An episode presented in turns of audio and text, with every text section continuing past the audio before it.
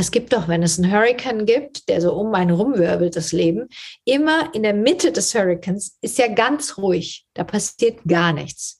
Und wenn man sich solche Rituale oder so kleine Liebeserklärungen für sich selbst und Freundschaften mit Winden und Energien, ähm, kann man sich so ein kleines Auge irgendwie bauen, wo einfach Ruhe ist, wo man für sich selbst einen Platz findet, wo eben nichts rumgewirbelt wird.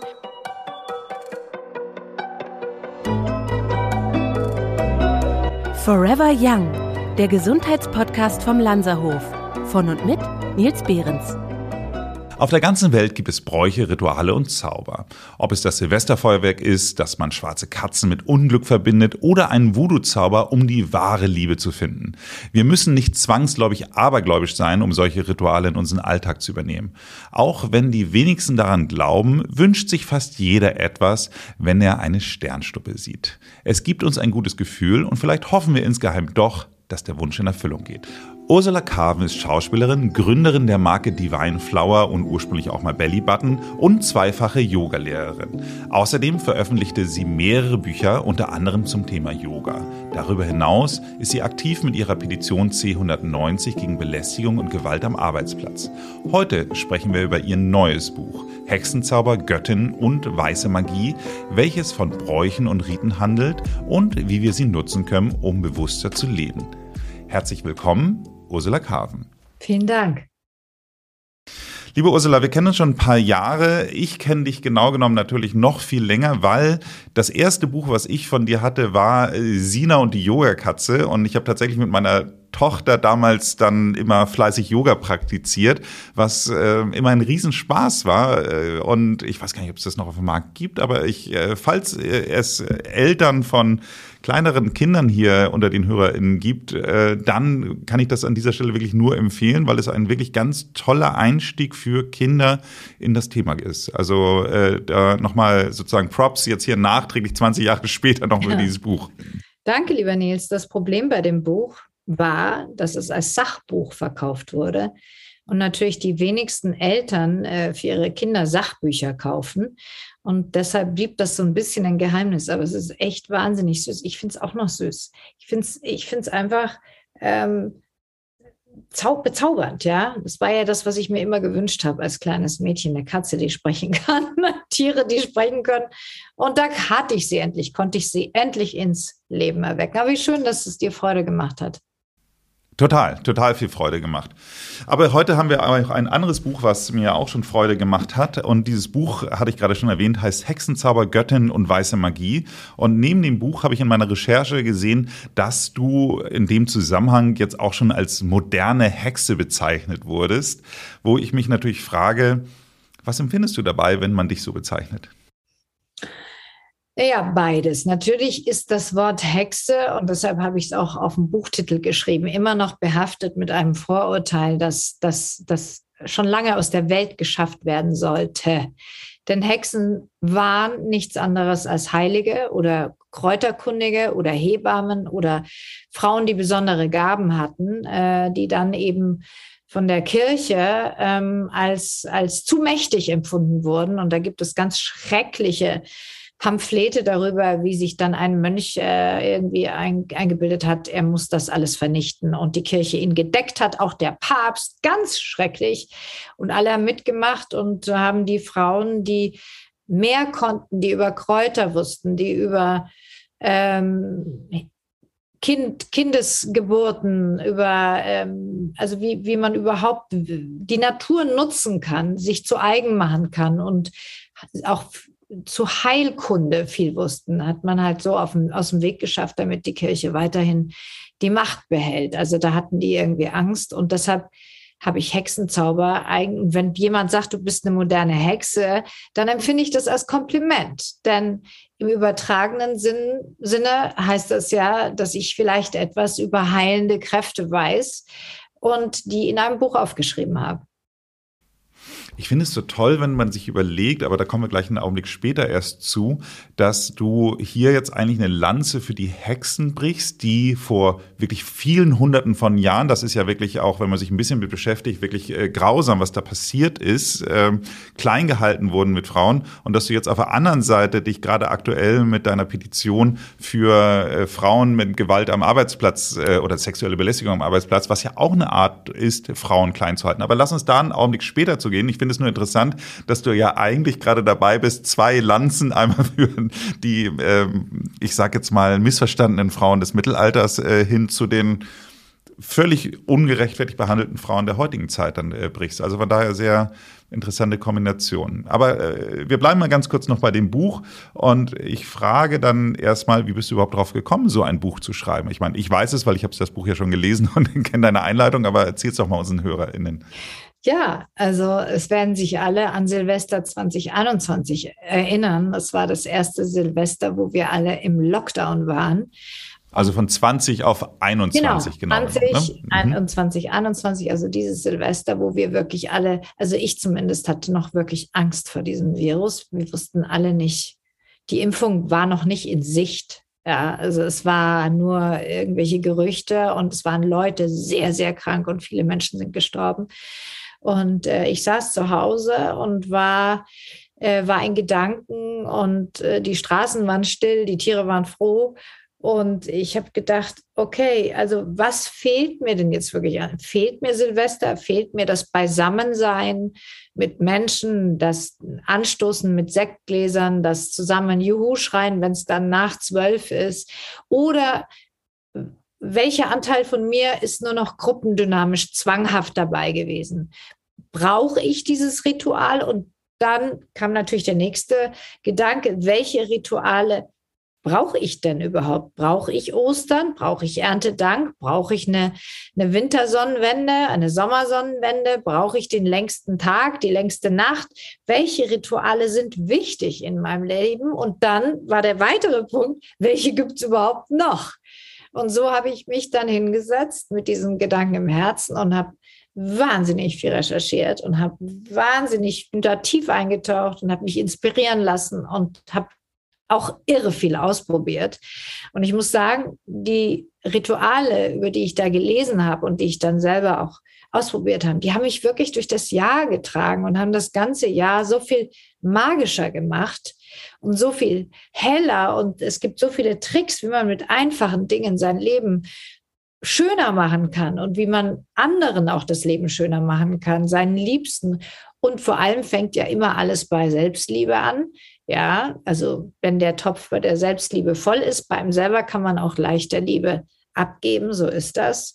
Und dann natürlich auch die kleinen Rituale für sich selbst sind so heilsam. Und das hat so einen Spaß gemacht, dieses Buch zu schreiben. Und ich weiß so viel mehr und äh, habe äh, hab so viel, so viel reingeschrieben, dass ich die einzelnen Monate gar nicht mehr auseinanderhalten könnte von, von Informationen, was man alles tun, tun kann, ja, um, um sich das Leben einfach heller zu machen, schöner zu machen, weicher zu machen, verliebter zu machen, auch verliebter in sich selbst. Großer Punkt.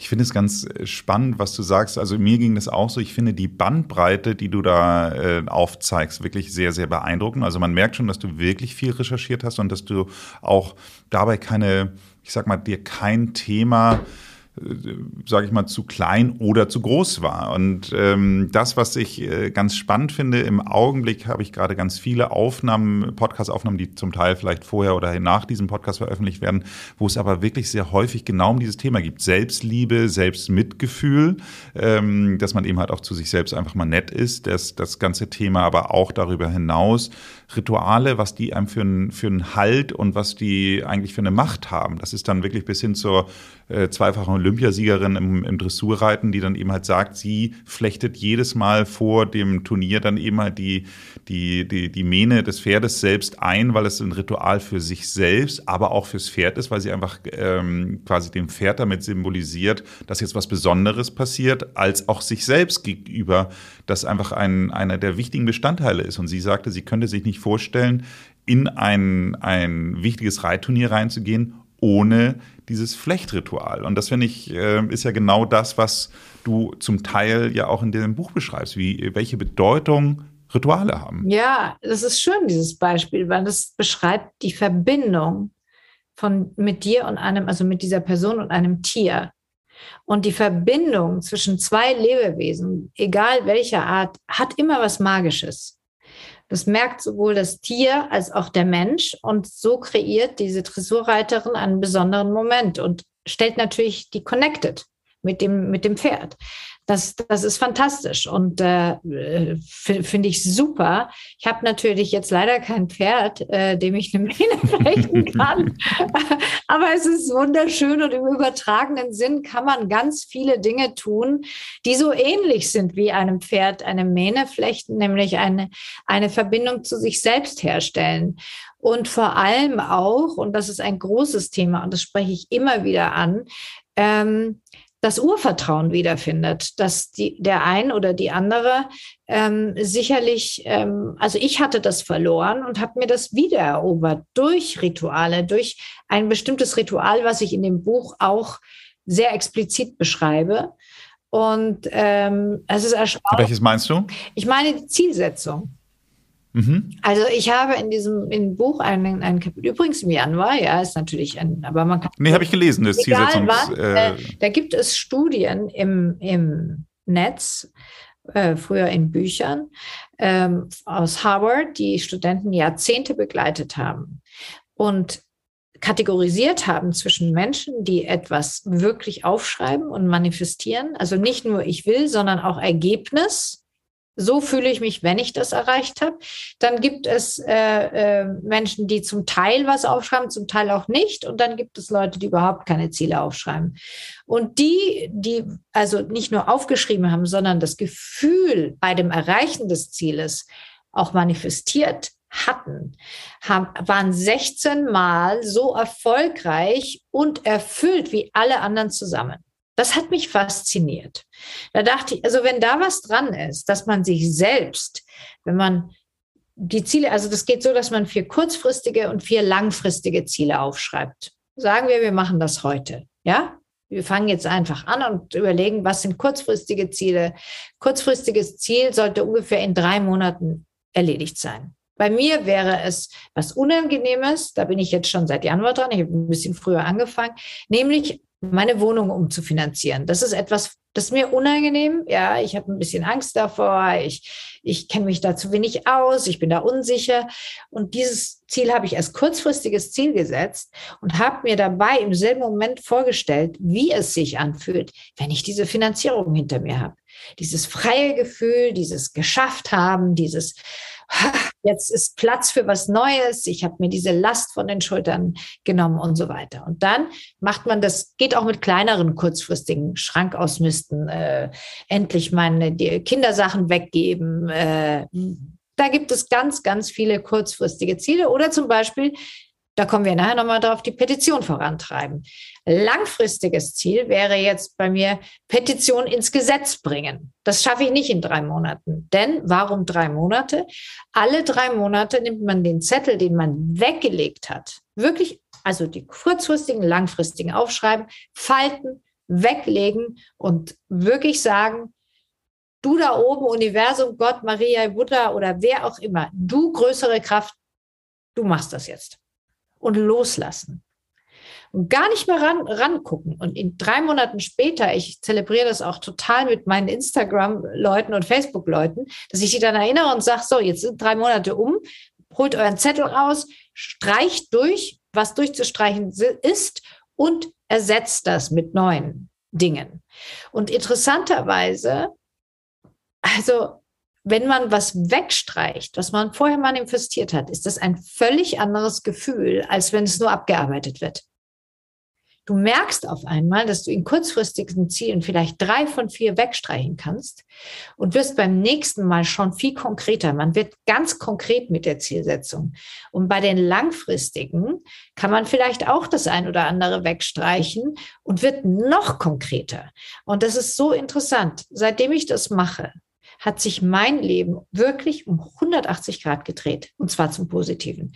Und ich hatte vor fünf Jahren ähm, einen, einen schweren Unfall. Es war wirklich so, dass ich einfach noch mal gucken musste, was ist von mir noch übrig und habe dann auch meine Beziehung beendet und es war alles scheußlich und schwierig und, und eigentlich schon lange ein Kompromiss. Ich habe alles beendet und habe mit der Zielsetzung angefangen.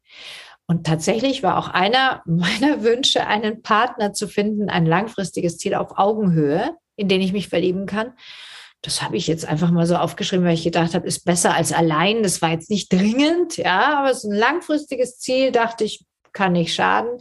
Und äh, tatsächlich, jetzt bin ich verheiratet, ja, und ich habe nicht gesucht, sondern ich habe den Zettel weggelegt und immer mal wieder drauf geguckt und gedacht, ach, ist immer noch da, ich tue es wieder weg. Ja, und äh, mein Leben ist komplett verändert. Und wenn man das sieht, was man sich als Ziel gesetzt hat, und man kann es wegstreichen, was alles eingetroffen ist, dann gibt einem das eine Art Urvertrauen wieder, dass man nämlich mit seiner eigenen Energie und die Energie des Großen, des, der Größ des größeren Selbsts, was auch immer, wie man das nennen will, also der größeren Energie, einen schon richtig führt, wenn man genau platziert. Wenn man genau, mhm. und das ist jetzt nicht irgendwas wünschen, also ich will glücklich sein, reicht nicht. Na, man muss schon wirklich sagen, ich möchte oder ich will das. Ich möchte mehr Geld verdienen in diesem Job. Da, nicht davor scheuen. Oder ich will, noch krasser, ich will eine Gehaltserhöhung, kurzfristiges Ziel. Wenn die dann kam und man streicht es durch, denkt man sich, wow, das ist ja echt interessant, ja. Also alleine durch meine Willenskraft und durch das Abgeben, das Loslassen, mach du mal da oben, passiert dann was. Und das ist äh, echt aufregend. Und das nenne ich weiße Magie. Dass man selbst der Initiator, Initiator, Initiator oder Torin ist von einem, von einem, einer manifestierten Zielsetzung, die man aufschreibt, das Gefühl manifestiert, dass sich, dass das einem gibt, wenn es in, in Erfüllung geht und das dann tatsächlich passiert. Das ist, ich habe gedacht, es kann nicht sein und ich meine, das muss man teilen. Und ähm, denn bei mir hat es funktioniert und ich, ich mache das jetzt seit einem Jahr mit meinen Followern immer wieder und ich kann, ich, ich kann dir gar nicht sagen, Nils, wie viele Leute mir schreiben, dass sich das Leben verändert hat. Das finde ich fantastisch. Das ist doch wie, das ist äh, magisch, ist Magic. Und das ist magisch, ja. ist magisch. Und das ist, also, das ist das, was wir eben gar nicht verstehen. Ja, wir sehen eben nicht wie die Quantenphysiker. Wenn du mit einem Quantenphysiker sprichst, der sagt, es ist doch klar, wir sind alle Energie und wenn sich die Energie da manifestiert, die sagen, Energie geht dahin, auf das man sich, wenn man sich auf etwas fokussiert, da geht die Energie, Energie hin. Genau da. Attention Uh, energy flows where attention goes, hat auch mein Yogalehrer immer gesagt. Ist auch logisch, sehr Physik. Und dann sagt die Quantenphysiker, völlig klar, wir sind die eigenen Manifestoren unseres, unserer Ziele, unseres Glücks. Ja, das äh, ist dann auch logisch, wenn dir das ein Quantenphysiker erklärt, bis du aus der Tür raus bist und dann bist du wieder in deinem kleinen, eingesperrten Ego unterwegs und vergisst wieder alles. Aber mit dieser Zielsetzung, das ist echt was, was funktioniert und das ist mega spannend. Mega spannend. Ich, ich war, also zum einen hast du mich abgeholt mit dem Thema äh, gewisse Sachen mal ausmissen. Also das ist ja für mich immer wieder was, also äh, ich weiß gar nicht, wann diese Maria Kondo-Dokus äh, dann irgendwie losging. Es war auch geführt vor zwei oder drei Jahren.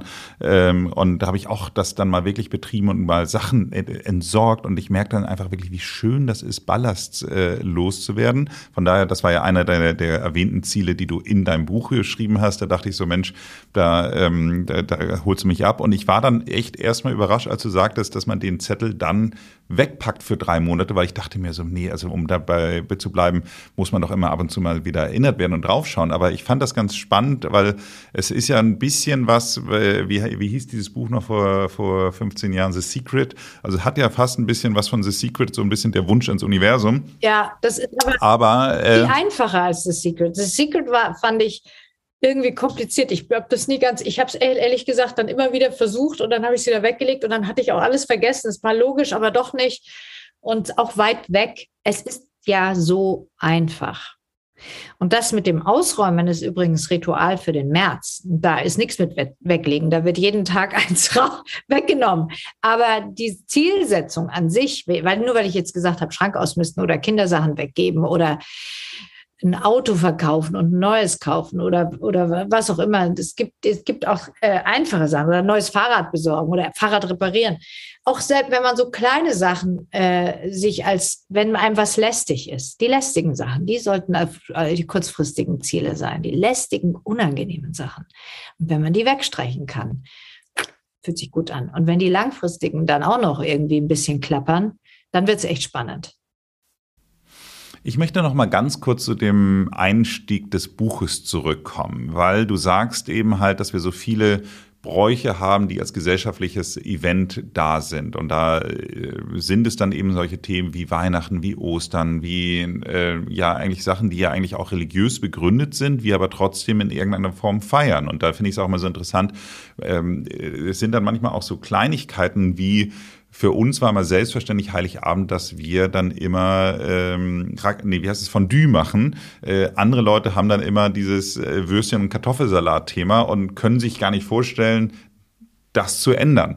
Ähm, trotz allem jetzt so in deiner Recherche mit dem Buch, worauf bist du gekommen? Welche von diesen Bräuchen findest du sind wichtig im Hinblick auf diesen Fokus, den du hast mit ähm, Magie, mit äh, Hexenzauber und Göttin. Also hast du da irgendwas, wo du sagst von diesen, diesen, ich sag jetzt mal, doch weltweit überlieferten Bräuchen, ähm, dass sie einfach ihre Relevanz und Bedeutung absolut fürs Leben haben? Ja, absolut. Also diese Zielsetzung ist so ein bisschen wie so ein wie so eine Riesenklammer über allem, ja. Also natürlich äh, hänge ich auch an 12 Uhr nachts, ja, und äh, bei Silvester, ne, an Mitternacht. Und jetzt muss man sich vorstellen, dass ich, äh, das war dann, wurde dann alles so irgendwie so, so relativ, weil ich in Los Angeles gewohnt habe, ja, eine Zeit lang. Und da war immer neun äh, Stunden später mit der, mit der Nacht und dann haben alle hier schon gefeiert und da drüben musste ich warten, bis es zwölf war. Und dann dachte ich, das ist doch alles lästig, ist doch Quatsch, ja. Also inzwischen mache ich auch an meinem Geburtstag, ich warte nicht bis 12 Uhr, ich feiere Delhi-Zeit, ich feiere indische Zeit 12 Uhr nachts, dann ist es 9 Uhr abends, da feiern wir immer rein, meine Freundinnen lachen sich tot. Ich stoße immer um 9 Uhr abends auf, auf Dubai-Zeit oder Delhi, gerade was passt, äh, manchmal auch ein bisschen früher, stoßen wir an und feiern rein weil es ist ja nur in unseren Köpfen. Aber egal, ein paar von diesen Sachen sind wirklich wichtig, finde ich. Und das hängt mit den Jahreszeiten zusammen. Und ja, es ist wunderschön, ein Osterfest zu feiern. Das kommt von der Göttin Ostera und da gibt es ganz, ganz viele wundervolle Geschichten. Diese Eiergeschichte und so weiter, das ist dann eher ein Marketing. Aber es ist doch wunderschön für Kinder. Es ist schön, das Gras ist grün und, ähm, und um diese Oster, da gibt es dann die Osterfeuer, die natürlich jetzt von der, vom Hexenzauber her sehr viel, sehr viel kraftvoller sind, ja, weil die machen immer mit einer Jahreszeit Schluss und läuten die andere ein. Und das ist, wenn man sich darauf konzentriert, und da gibt es wunderschöne Rituale, die man machen kann, ähm, das, das löst was aus. Ich feiere zum Beispiel auch wahnsinnig gern Erntedank. Fest fand ich immer total wichtig, wurde ja in Amerika mega gefeiert, ja, Thanksgiving. Und da gab es äh, in, in, in, also in Amerika saß ich bei vielen Essen, wo man einen Brauch hatte, wo man, äh, wie hieß das, Rose but Thorn, also Rose, äh, Knospe und Dorn. Da sollte jeder am Tisch dann sagen, was ist die Rose in dem Leben, was ist die Knospe und was ist der Dorn. Und das war für mich, wo ich, und das haben die alle so offen gemacht, wie die Amerikaner halt sind. Und dann dachte ich, das ist doch toll, das können wir doch hier in Deutschland auch machen. Wir können doch so Gastrituale haben. Und, äh, und da habe ich auch sehr viele schöne ein, reingeschrieben, die es tatsächlich aus alter Überlieferung gibt, in unser, auch aus unseren Welt, aus unserer Welt hier. Wunderschöne Sachen äh, für Liebende, für Gäste, Themen und, und, und, und ich muss sagen, ich bin von einem selber Erstaunen ins nächste gefallen. Was du Ich war erstaunt, dass du sogar den Valentinstag erwähnt hast. Ja. Auch das war für mich ja immer ein reiner Marketing-Gag, ehrlich gesagt. Also ähm, auch da hast du ja eine Grundlage zu gefunden. Richtig, da gibt es eine Grundlage, äh, die kann ich dir jetzt gar nicht mehr, die war echt lang, gar nicht mehr komplett äh, äh, rezitieren, was da drin steht. Ich weiß nur, dass der Valentinstag wirklich eine Begründung hat, hat und dass es eine Schädelrelik gibt, die immer mit äh, Blumen geschmückt wird. Ähm, woher diese ganze Blumengeschichte, die Blumengeschichte entstanden ist. Auch haben die Römer am 14., weil da auch die, diese äh, Wölfin geehrt wurde, ja, äh, wo Remulus, äh, Romus und Remulus äh, hervorkamen und so weiter. Das, ist, das ist ein bisschen kompliziert. Haben die Römer immer den Frauen Blumen mitgebracht. Und das hat sich überliefert und daraus ist natürlich ein, ein, ein inzwischen ein, ein wahnsinniges Marketing-Spektakel äh, geworden. Aber jetzt abgesehen von allen Männern, die einem Blumen bringen oder nicht, und das finde ich eben auch schön, kann man sich selbst auch eine Blumeninsel machen und die ins Licht stellen und sich, sich damit verbinden. Ja, das klingt jetzt vielleicht ein bisschen gaga, aber man kann sich ja an Blumen so erfreuen, an diesen, an diesen Lichtinseln die, und an dieser Schönheit, dass man sich einfach die Wohnung, auch wenn man allein ist, man braucht keinen Valentin, der einen Blumen bringt. Man kann das selber machen. Auch dafür habe ich ein paar Sachen ähm, ähm, geschrieben, die man wo man sich selbst einfach glücklich machen kann mit Kleinigkeiten, mit kleinen Ritualen, die, die eben so bei uns mal wirklich gelebt sind, mal erklärt sind und mal weniger, ja. Aber es ist schön, wenn man, wenn man einen Grund hat und wenn man die Grundlage dazu hat, zu sagen, ja, ich feiere das für mich. Das ist der Tag der Blumen. Ich hole mir jetzt Blumen und ich, ich dekoriere meine Wohnung und ich erfreue mich an diesen Blumen, ja. Ich habe damals am Anfang unserer Beziehung mit meiner Frau, also äh, ich bin jetzt seit über 20 Jahren verheiratet, also noch bevor wir überhaupt geheiratet haben, habe ich die ersten zwei, drei Jahre zum Valentinstag immer eher Geschenke gemacht als Blumen gekauft, weil ich das immer so absurd fand, an dem Valentinstag so viel mehr Geld für Blumen auszugeben. Das war einfach wirklich für mich Preis-Leistungsthema, ehrlich gesagt.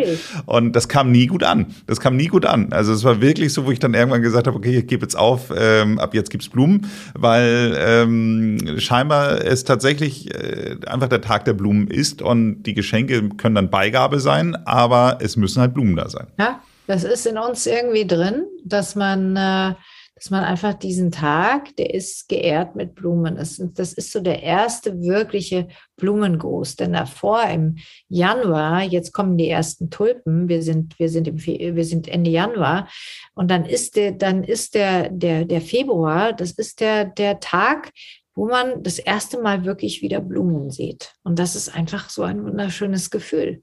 Ja, das ist einfach ein, auch was Heiliges, ne? Ist so. Mhm. Was würdest du sagen, wie können uns Rituale in einer Zeit der Pandemie weiterhelfen, beziehungsweise wovor sollten wir uns da in Acht nehmen?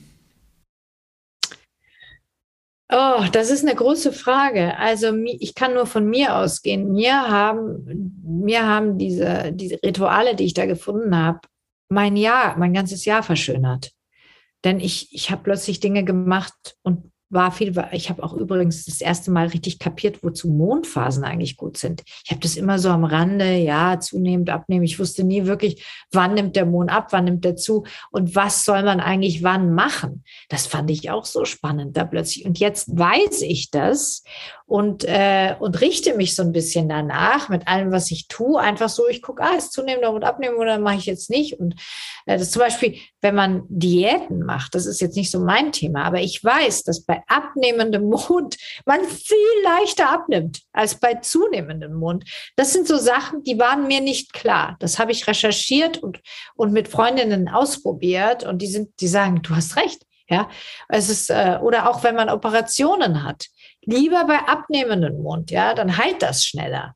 Und bei zunehmendem Mond wird alles eher größer, bei abnehmen wird es kleiner, ja, geht schneller weg, geht schneller aus dem Entzündungen gehen schneller aus dem Körper und so weiter.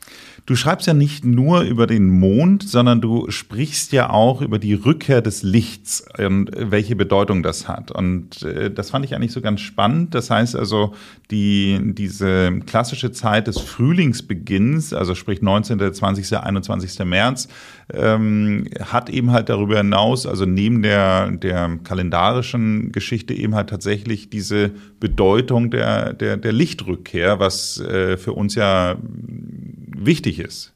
Ja, und man muss sich das in den, in den, in den Zeiten äh, vorstellen, wo man noch nicht wusste, dass die Erde rund war.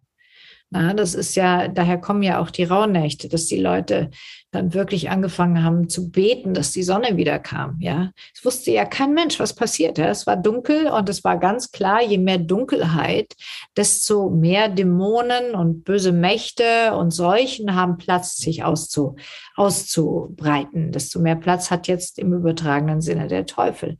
Und je mehr Licht kam, desto mehr waren die Engel da. Das ist, äh, ist ganz klar und das geht uns heute immer noch so. Wenn es lange dunkel ist, na, dann, dann neigt man natürlich auch leichter zu Depressionen und Traurigkeit, als wenn einem die Sonne entgegenscheint. Das, äh, und wir wissen inzwischen, dass die Sonne auch hinter den grauen Wolken ist und trotzdem hilft es uns das Wissen nicht, wenn es ganz grau ist, so wie hier in Berlin die meiste Zeit.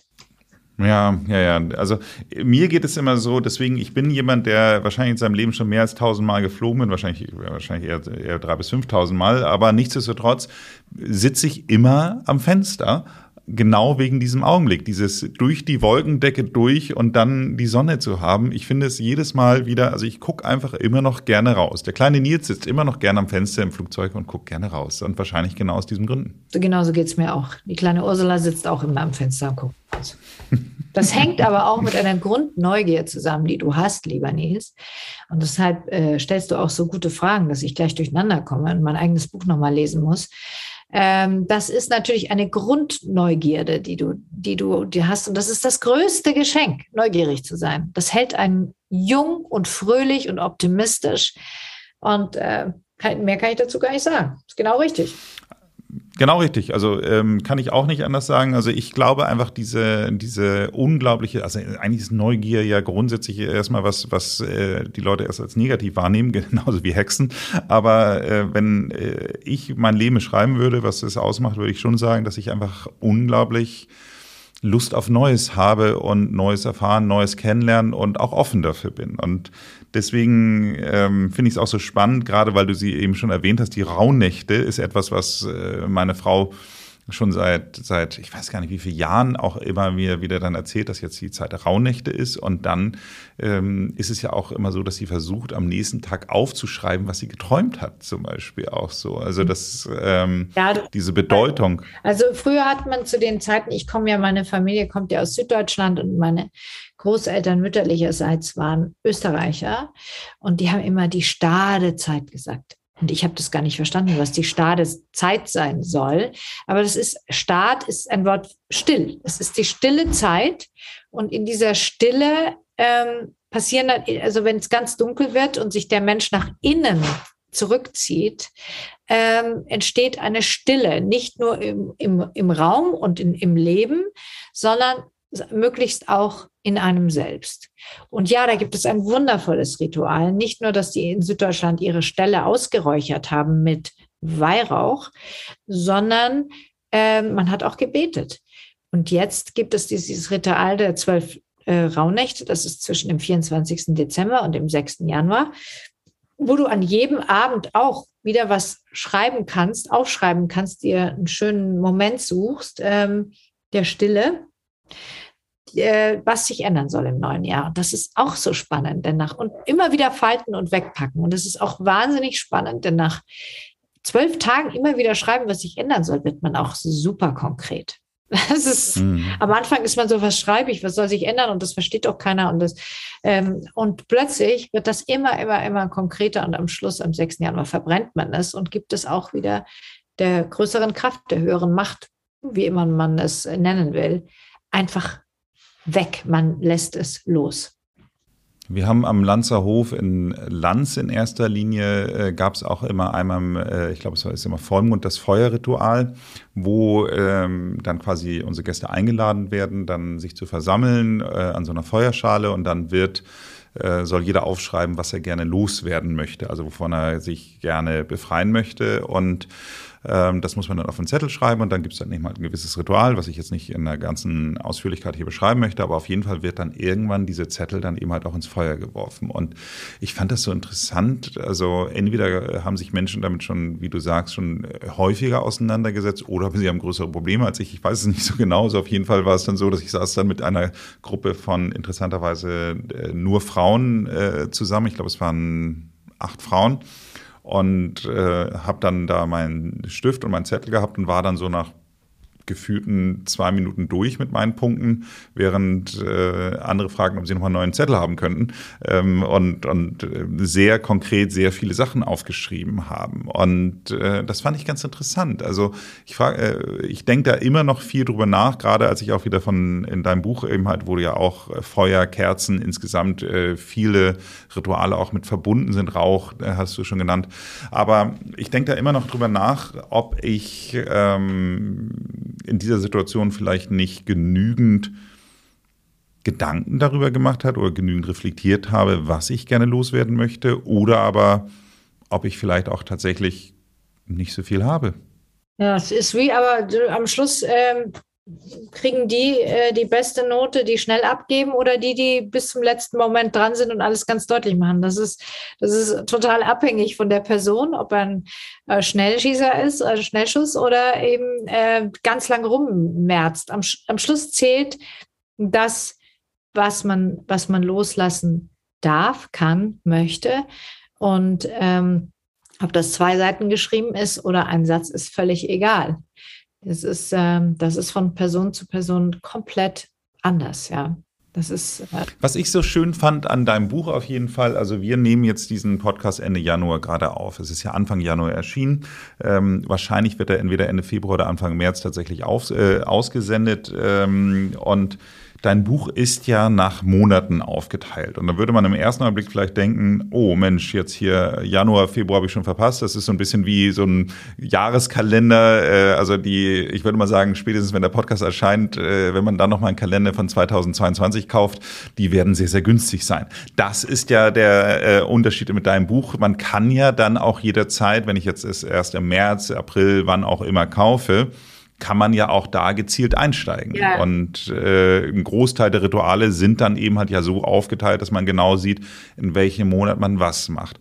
Was mich in dem Zusammenhang nur interessiert, wenn wir jetzt zum Beispiel auf das Thema der Ziele zurückkommen, die, dieses Zielritual, was du ja gerade schon beschrieben hast und äh, unsere HörerInnen dann jetzt davon erst äh, im Februar, März dann irgendwie erfahren, kann man das dann trotzdem machen?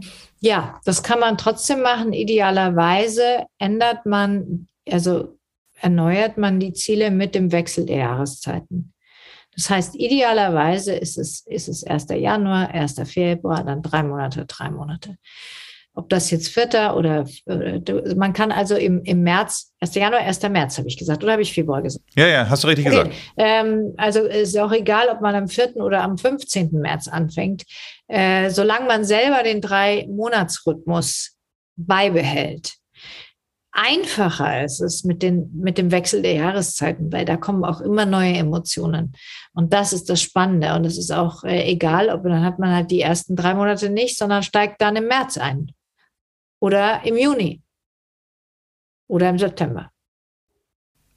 Ich finde, ähm, für mich ist ein Thema nochmal sehr, sehr wichtig, weil du bist ja ähm, bekannt vielen Leuten neben deiner Schauspielerei eben halt auch in der Verbindung mit diesem ganzen Thema Yoga. Und ähm, ich finde ja, was grundsätzlich Yoga ausmacht, ist ja auch, dass es eben halt einem äh, eine gewisse Energie zum Fließen bringt. Äh, nichtsdestotrotz, äh, welches von diesen Ritualen, die du in deiner Recherche gefunden hast, würdest du sagen, löst auch eine Energie in den Menschen aus? Also ich finde das, was du vorher angesprochen hast, das Ritual des Trennens, was im März stattfindet, dass man an jedem Tag eins, also am 1. März ein, sich ein Objekt trennt, am 2. März zwei, am 3. März drei, am 4. März vier.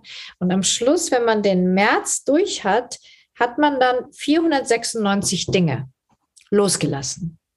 Und das ist eine unwahrscheinliche Leichtigkeit, die sich da einstellt. mit etwas ganz Einfachen. Ne? Also man muss zwar am 31. März 31 Dinge entfernen, aber das löst etwas aus, was auch äh, eine, also ich, im übertragenen Sinne eine Leichtigkeit. Und das ist im übertragenen Sinne, was bei mir Yoga ausmacht, dass ich mich nach einer guten Yogastunde leicht fühle. Und ich fühle sowas wie einen inneren Frieden. Und den fühlt man ja auch immer kurzfristig, wenn man diese Leichtigkeit fühlt. Dass das eigentlich alles so, wie es ist, in Ordnung ist. Dass, da ist so ein Platz plötzlich da für die Seele und für das Herz. Und das kann sich so schön, das fühlt sich so, so wohlig an. Ja, das sind ja, ist ja auch ein kleiner Glücksmoment. Ja, man kann ja auch nicht konstant glücklich sein. Das sind immer Momente, die sich so, wo man so das Gefühl hat, wow, jetzt, jetzt könnte ich kurz abheben und fliegen. Das kann bei einer tollen Musik auch passieren. Ja, dass man wirklich klassische Musik macht, sich auf den Boden legt, einfach mal die Musik anmacht und eine Kerze dazu anstellt. Und plötzlich kriegst du Gänsehaut und du denkst dir, oh, das ist ein Moment des Glücks. Ja, und da hat jeder seine eigene, es kann ein Spaziergang sein, es kann das Ritual sein, das ich bei, von den Indianern gelernt habe, dass man die Winde ruft. Das fand ich zum Beispiel, ich mochte, ich mag Wind nicht besonders, muss ich wirklich sagen. Früher als junge Frau hat es mir nichts ausgemacht. Inzwischen habe ich das Gefühl, ich werde wuschig im Kopf. Ich kann mich gar nicht, wenn zu viel Wind auf meine Ohren bollert, habe ich das Gefühl, ich werde verrückt, ja. Jetzt habe ich angefangen, ähm, ein Ritual, das ich damals, wie ich noch in Kalifornien gelebt habe, mit den Indianern in, in Topanga Canyon feiern durfte, mitfeiern durfte. Die haben im Frühjahr die Winde gerufen und haben sich, haben wirklich, also die hatten so eine Muschel, auf dieser Muschel haben sie so, ja, so durch die Muschel so gerufen. Erst Süd, West, Ost, Nord haben sich so gedreht, haben überall die Winde gerufen und haben dann darum gebeten, dass man in diesem Jahr in Eintracht mit den Winden lebt. Egal was kommt, der Wind steht immer richtig für mich. Das habe ich auch aufgeschrieben. Das heißt, das habe ich jetzt auch schon gemacht. Ich habe das Windritual gemacht. Ich bin rausgegangen. Da war es nicht mal besonders windig. Aber ich habe mich hingestellt und habe mich konzentriert, habe äh, hab in die vier Himmelsrichtungen mich gedreht. Ich habe sogar einen Kompass mitgenommen, weil ich bin Jungfrau, ich muss das dann auch ganz genau machen, ja.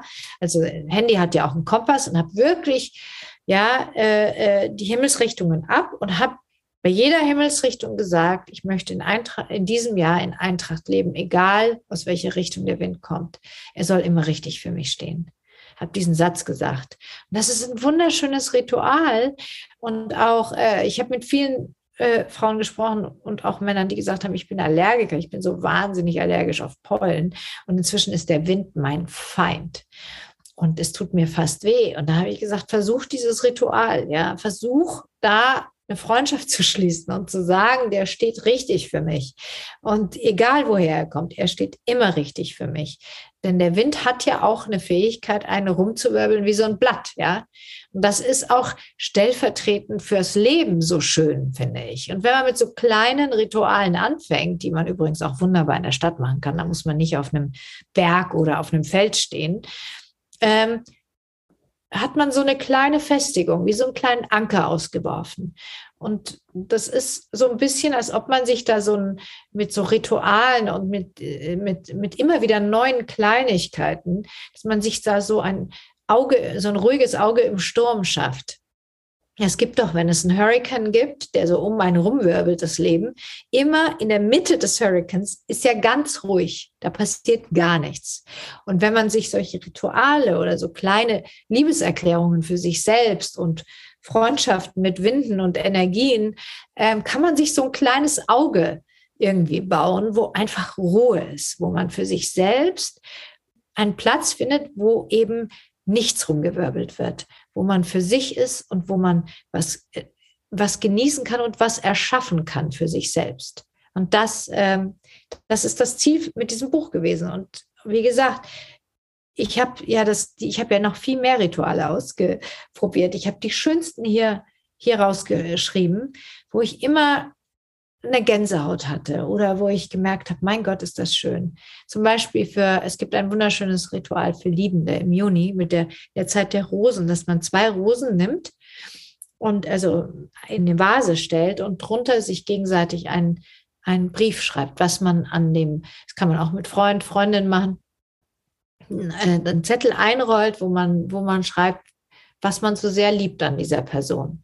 Und dann legt man die unter diese Rosen und wartet, bis sie so ganz aufblühen und bis sie dann verblühen. Und dann liest man sich die, die Nachrichten vor. Und das ist einfach, das ist nur ein klein, eine kleine Änderung eines Vorganges und es ist, es kriegt was ganz Wertvolles. Es wird alles so wertvoll. Es sind Kleinigkeiten, die das Leben wertvoll machen. Ich finde, es sind ganz viele tolle Beispiele, die du uns jetzt schon gegeben hast, die wirklich Lust machen, das Buch zu kaufen, das Buch zu lesen. Nichtsdestotrotz, meine letzte Frage ähm, ist normalerweise immer, dass man nochmal so einen Tipp für unsere HörerInnen äh, mitgibt. Und da frage ich dir nochmal gezielt nach einem Ritual, wo du sagen würdest, dass sie gut zu Hause durchführen können und ihnen vielleicht ein bisschen mehr Gelassenheit schenkt in der teilweise ja heute doch etwas ähm, manchmal schwierigen Zeit, für viele Menschen auch wirtschaftlich unsicheren Zeit. Aber insgesamt, würdest, was würdest du ihnen sagen, würdest du als Ritual für das Thema Gelassenheit mitgeben? Also da gibt es ein wunderschönes Ritual, da braucht man nur eine Kerze und ein Streichholz dazu. Und äh, man setzt sich an einen Tisch und man man nimmt ein paar Bücher und baut die Kerze wirklich so hoch, dass das Kerzenlicht, also die Flamme gegenüber von den Augen ist, so dass man nicht so runtergucken muss. Wir haben alle viel zu oft unser Handy. Wir sollten die Kerze, also die Flamme ungefähr auf Augenhöhe haben und dann einfach mal runterkommen, sich spüren, wo man sitzt, wie man sitzt. Und das heißt Tratak. Kerzenmeditation, das funktioniert ganz einfach. Man zündet die Kerze an, du guckst die Kerze an, du atmest ein, aus, ganz äh, bewusst und beim Einatmen kannst du vielleicht noch lass und beim Ausatmen losdenken und atmest wirklich, guckst, dass dein Atmen gleichmäßig ist. Beim Einatmen vier Sekunden, beim Ausatmen vier Sekunden oder drei, je nachdem, wie man, wie man gerade drauf ist. Ideal ist vier, dann verlangsamt sich nämlich auch der Herzschlag. Und wenn man sich so ein bisschen eingeatmet hat und dieses Einatmen lass und los und einatmen lass, dann kann man die Kerze fokussieren, also die Flamme, und die Augen ganz sanft schließen und einen kleinen Schlitz noch auflassen. Und dann wissen wir ja alle aus Erfahrung, meistens vielleicht sogar auch aus Kindheitserfahrung, da haben wir mehr Zeit für sowas gehabt, dass sich dann die Flamme in so eine Art Stern verwandelt. Ne? Wenn man fast das Auge zu hat, man guckt gerade noch so ein bisschen raus, sieht man, dass die Flamme, die Form der Flamme sich verändert. Die verändert sich wie so ein Stern. Manchmal kann man sogar Prismafarben sehen, ja. Und dann, wenn man, wenn man das gerade noch so im Blick hat und dann die, das Auge schließt oder die Augen schließt, hat sich die Flamme manifestiert. Das Gehirn hat das angenommen. Wenn man die Augen schließt, sieht man das Bild weiter. Das, ist, äh, das wissen wir alles aus, aus Kindheitserfahrungen. Wir haben es nur vergessen. Dann bleibt also die, diese Kerzenflamme oder der Stern, was immer man gesehen hat, im Kopf. Man atmet weiter und wenn das Bild langsam verschwindet, öffnet man die Augen wieder einen ganz kleinen Spalt, holt sich diesen Stern nochmal und holt sich dieses Licht praktisch nach innen in, in den Körper rein, in, in seine gesamte Energie rein. Und wenn man das drei Minuten, fünf Minuten macht, äh, also das ist wissenschaftlich erwiesen, dass sich die Herzfrequenz setzt, äh, senkt und man sich ähm, aus der Unruhe in eine, in eine, in eine Ruhe wiederfindet. Und das ist eine super einfache, funktioniert 100 Prozent immer. Und das ist auch so schön zu sehen, wie das Gehirn tatsächlich das speichert und einem weiter spiegelt, wenn man die Augen schließt und dann wieder ganz zart aufmacht, ganz kleinen Schlitz, nur ganz, ganz wenig durchlässt und dann die ganze Zeit lasslos und wieder zumacht und dann sieht man diesen Stern wieder. Das ist echt schön. Ist ganz einfach. Und weißt du, was ich magisch finde? Ich habe ja hier mich auch ein bisschen vorbereitet auf dieses Gespräch und äh, habe hier meine Fragen aufgeschrieben und habe mir immer Notizen dazu gemacht, was deine möglichen Antworten sein könnte, um dir vielleicht auch manchmal aufs Pferd zu helfen. Und dreimal darfst du raten, was ich als Notiz hier aufgeschrieben habe, äh, was du als mögliche Frage äh, beziehungsweise mögliche Antwort auf diese Frage geben könntest. Trataka hast du aufgeschrieben. Sehr gut. Voila. Ja, ja, das ist auch wirklich, es ist einem so einfach, weil du wirklich gar nichts brauchst, außer einer Kerze und ein Streichholz. Das, ähm, aber es sind viele Rituale. dabei, wo man so wenig braucht. Ja, man findet.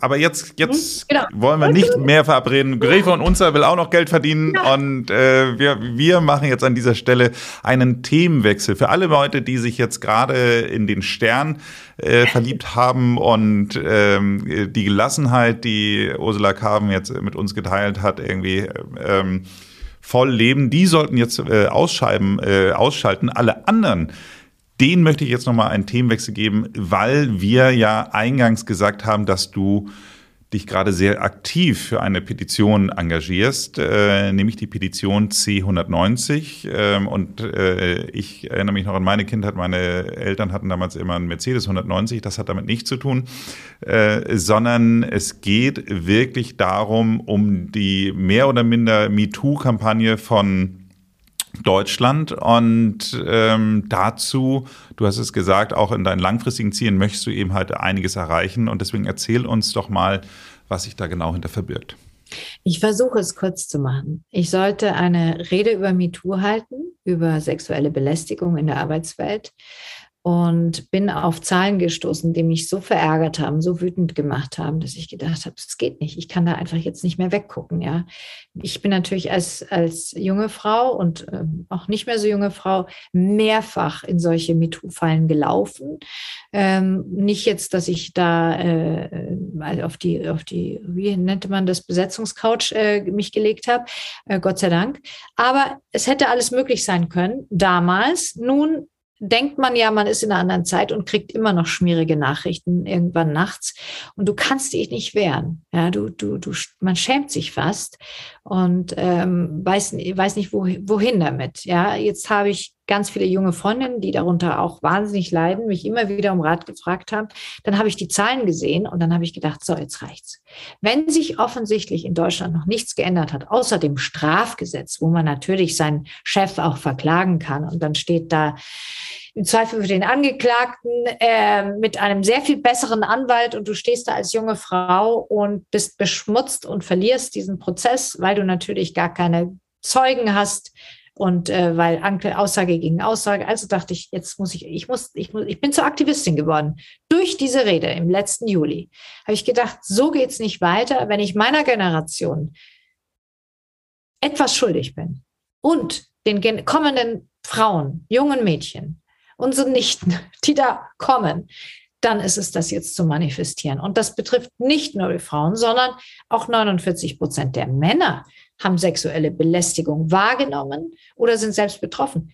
63 Prozent der Frauen haben sexuelle Belästigung wahrgenommen oder sind selbst betroffen. Das sind doch irrsinnige Zahlen. Da, Irrsinnig. Und seitdem ich das mache, haben mich natürlich Tausende von Mails und Briefen und was weiß ich erreicht aus den Kranken Krankenhäusern, öffentlicher Dienst. Alle machtstrukturellen Konzerne, Firmen, patriarchal geführte Unternehmen selbst Haushalt, Haushaltshilfen haben mir geschrieben, dass sie nicht wissen, wie sie sich wehren sollen. Und da habe ich mich jetzt eingesetzt, habe etwas gefunden, eine Konvention C190, die alle 187 Länder der UN unterschrieben hatten vor zwei Jahren. Ratifiziert hat bis jetzt nur Uruguay und Fiji. Und dann dachte ich, wieso eigentlich wir nicht? Und dann wurde es etwas komplexer mit Europarecht. Ich will jetzt gar nicht in die Details gehen. Ich bin auf eine, eine Justizministerin getroffen, die gleich die Frau Lamprecht, die jetzt unsere Verteidigungsministerin ist, der das Thema wahnsinnig im Herzen lag, die ist mit mir da eingestiegen.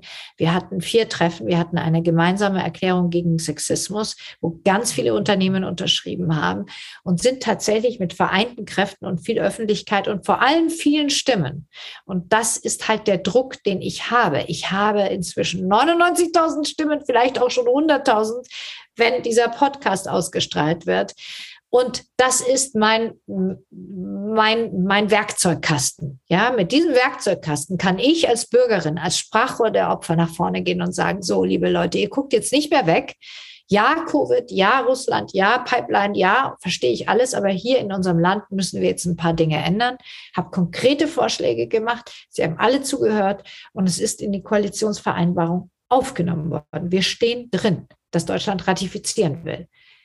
Zwischen dem Aufnehmen in einem Koalitionsvertrag und einem wirklichen Gesetz, das ist jetzt wahrscheinlich die härteste Phase, in der wir jetzt sind, weil wir nicht nachlassen dürfen. Wir dürfen den Mut nicht verlieren.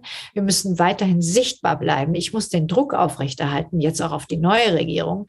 Und dazu brauche ich wirklich jede, jede Stimme. Und ich hoffe, dass ich wirklich in vier Jahren mit einer Gesetzesänderung in den Ring steigen darf und sagen darf, so, das haben wir alle mit vereinten Kräften jetzt geschafft. Es gibt klare Richtlinien, es gibt externe Beratungsstellen außerhalb der Unternehmen, dass das nicht mehr gedeckelt werden kann durch Compliance oder Whistleblower-Telefon, was sie da alles haben. Aber das funktioniert nicht.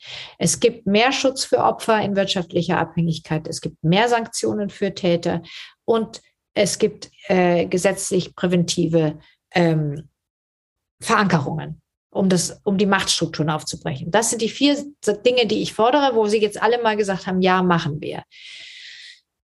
Du hörst, mein Herz brennt dafür, weil ich es wirklich fast als meine, ich bin da zufällig hingekommen und habe dann plötzlich gemerkt, das ist was, was ich wirklich ändern will. Ich möchte gerne schaffen, dass wir das für unsere Kinder und Kindeskinder ein für alle Mal aus der Welt bringen, dass, dass sich Frauen äh, in der Arbeitswelt nicht mehr nicht mehr sexueller Belästigung aussetzen müssen. Und genauso übrigens auch die LGBTQ-Plus-Gruppe und natürlich auch die Männer, die auch in so hoher Zahl gesagt haben, dass Mobbing und Gewalt, Gewalt ein Alltag in, in vielen Strukturen, machtstrukturell geführten Unternehmen ist.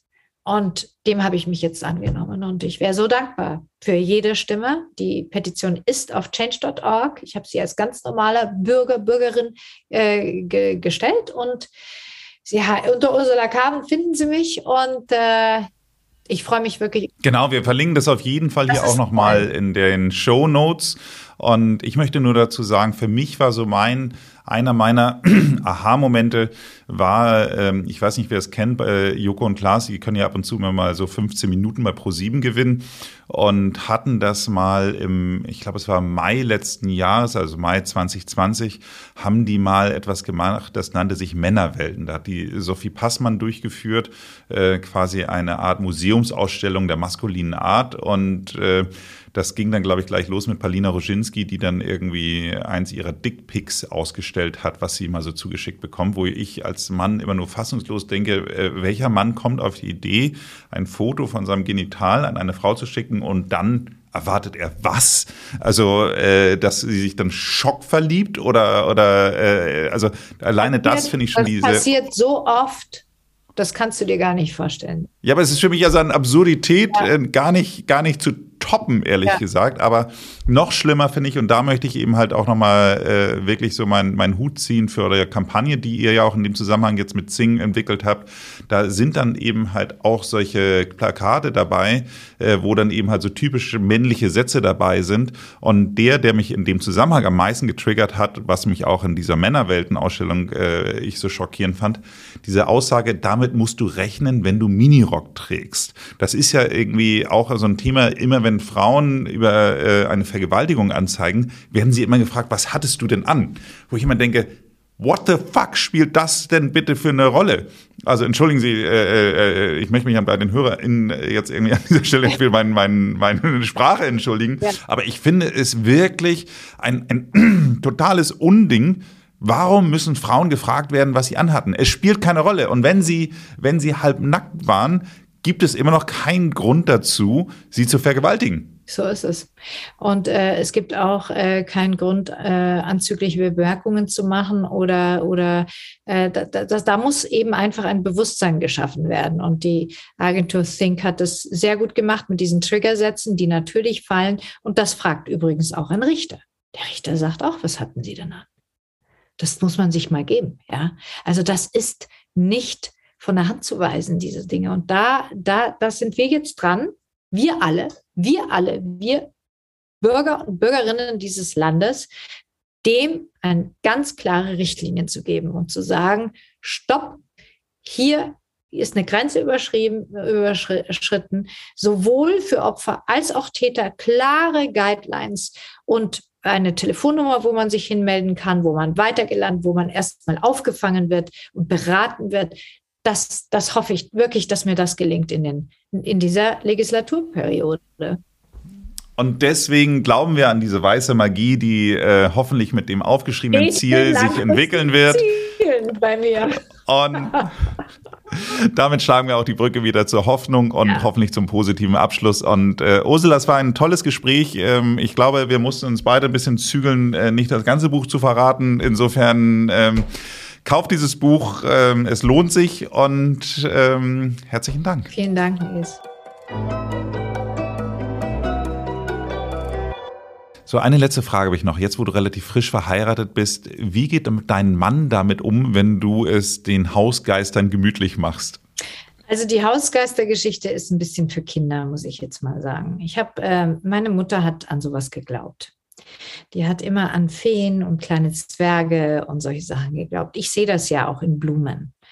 Und die Hausgeister, das ist etwas, das ich gefunden habe, dass es die tatsächlich auch in, in Ritualen gab, vor allem in Italien, wo die, die kleinen Hausgeister immer also in Kekse hingestellt haben und irgendwas Leckeres zum Essen. Und das fand ich für Kinder süß. Das fand ich einfach süß, deshalb habe ich es reingenommen.